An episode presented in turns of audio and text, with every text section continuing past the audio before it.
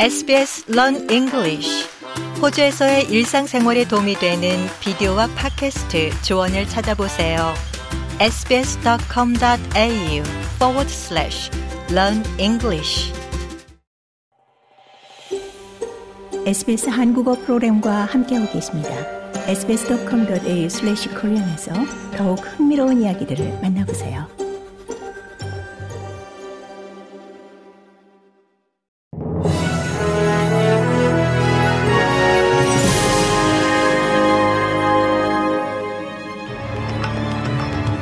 (2023년 12월 18일) 월요일 오전에 SBS 한국어 간추린 주요 뉴스입니다.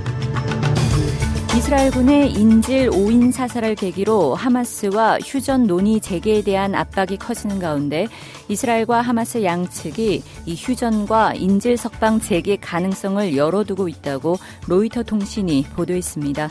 앞서 자국인 인질 3명을 실수로 사살한 이스라엘은 또 이 성당에서 비무장한 엄마와 딸을 사살했다는 비난도 받고 있습니다.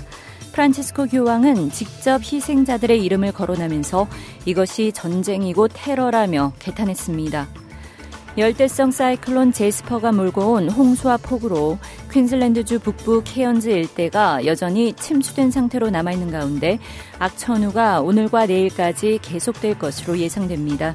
일부 지역의 경우 이미 1m 이상의 강우량을 기록 중이며 일부 지역의 강우량은 1977년 기록을 경신할 것으로 전망됩니다. 일요일 밤 마찬스 비치, 할로웨이스 비치, 요르키스 노브에 긴급 홍수 경보가 발령됐고 지역 주민들이 긴급히 대피 지역으로 이동했습니다. 케언즈 공항은 홍수로 인해 폐쇄됐으며 브루스 하이웨이를 포함한 많은 도로들이 끊기고 몇몇 다리들은 사용이 불가능할 정도로 파손됐습니다. 퀸즐랜드주의 스티븐 마일스 전 부총리가 공식적으로 제40대 주총리직에 오르면서 새로운 내각이 며칠 안에 윤곽을 드러낼 예정입니다. 퀸즐랜드 주정부 내각의 9년 내 최대 개편이 될 것으로 전해진 가운데 5명의 신임 장관이 오늘 지명될 것으로 보입니다. 마일스 주 총리는 주 총리 취임 선서를 하기 전 더 젊고 더 에너지 넘치는 5명의 신임 장관과 이 5명의 신임 차관을 임명할 것이라고 발표한 바 있습니다. 아나스타샤 팔라시의 퀸즐랜드 주 총리가 지난 10일 이 전격 정계 은퇴를 선언한 후 마일스 주 총리는 지난 금요일 노동당 의원총회에서 만장일치로 당수로 선출됐습니다. 카메론 딕 재무장관도 이 같은 날 부총리로 선출됐습니다.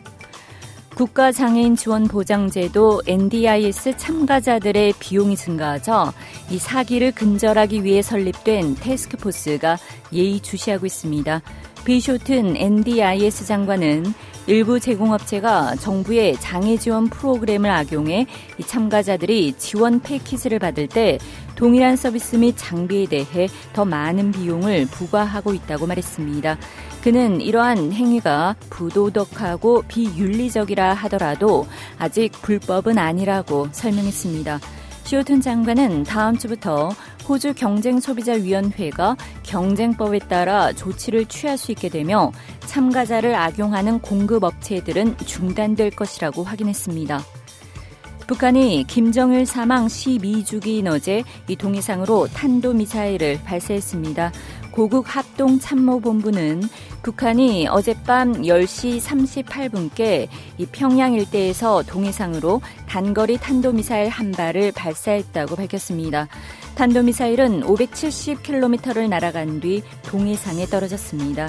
북한은 단거리 탄도미사일 발사 직후 국방성 담화를 통해 이 워싱턴에서 열린 한미 핵협의 그룹 NCG 2차 회의 결과를 강하게 비난했습니다. 한국 군 당국은 경계 태세를 격상하고 미국, 일본과 이 북한 탄도미사일 관련 정보를 긴밀하게 공유하면서 만반의 대비 태세를 유지하고 있다고 밝혔습니다. 이상이 12월 18일 월요일 오전에 SBS 간추린 주요 뉴스입니다.